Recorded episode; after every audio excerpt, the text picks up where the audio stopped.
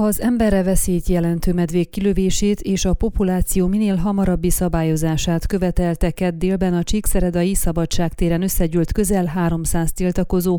Az illetékes minisztériumhoz intézett petíció felolvasása mellett több felszólaló is az emberi élet fontosságát és az anyagi veszteségeket emelte ki beszédében. Hargita megyei medvekárokat bemutató plakátokkal és emberi jog, emberi élet feliratú transzparensekkel érkeztek meg a megyeháza elé a Siménfalvi tüntetők. Megkérdezésünkre elmondták, a községben mindennapos a medvék jelenléte, olyan hét is volt, amikor nyolc alkalommal riasztották a hatóságokat. Négy éve egyre csak közelebb és közelebb merészkednek az emberhez, a gyümölcsösöket tönkreteszik, de újabban inkább a háziállatokat keresik. A szomszédban egy alkalommal húsz állatot is megölt, jegyezte meg egyikük, aki szerint annyira bátrak a nagyvadak, hogy fényes nappal is bejönnek az utcákba. Ugyan emberre még nem támadtak, de szerintük ez csak időkérdése.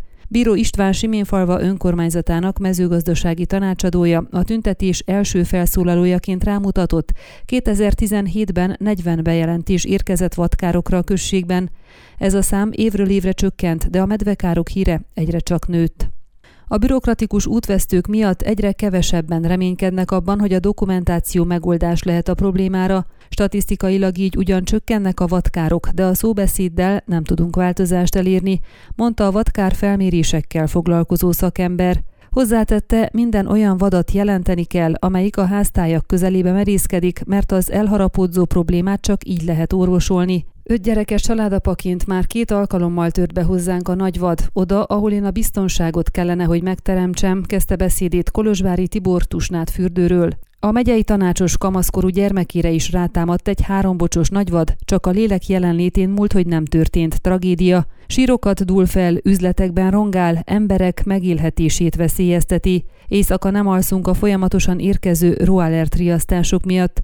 A gyermekeimet nem merem kiengedni az utcára, sorolta, kiemelve az állandó fenyegetettség érzését. Beszédében nyomatékosította, térségünkben a közhiedelemmel ellentétben az elmúlt 30 évben a fiatal erdős területek folyamatosan növekedtek, így nem szűkült le a medvék élettere. Ideális feltételek lévén a túlszaporodást jelölte meg a probléma forrásaként, az emberhez közeledve pedig invazív fajjá változott. Követeljük a biztonság helyreállítását, a problémás medvék kilövését és a populáció racionális alapon történő visszaszorítását. Állampolgári jogunk, hogy biztonságban legyünk, fogalmazott. Az etelaki terület tulajdonosításulás részéről Benke József felolvasta a minisztériumhoz intézett petíciót, amelyet országszinten több helyen is közzétettek. Ez egyrészt a medvetámadások utáni beavatkozás időtartamának lerövidítését célozza meg, másrészt a kilövési kvóta visszavezetését sürgeti.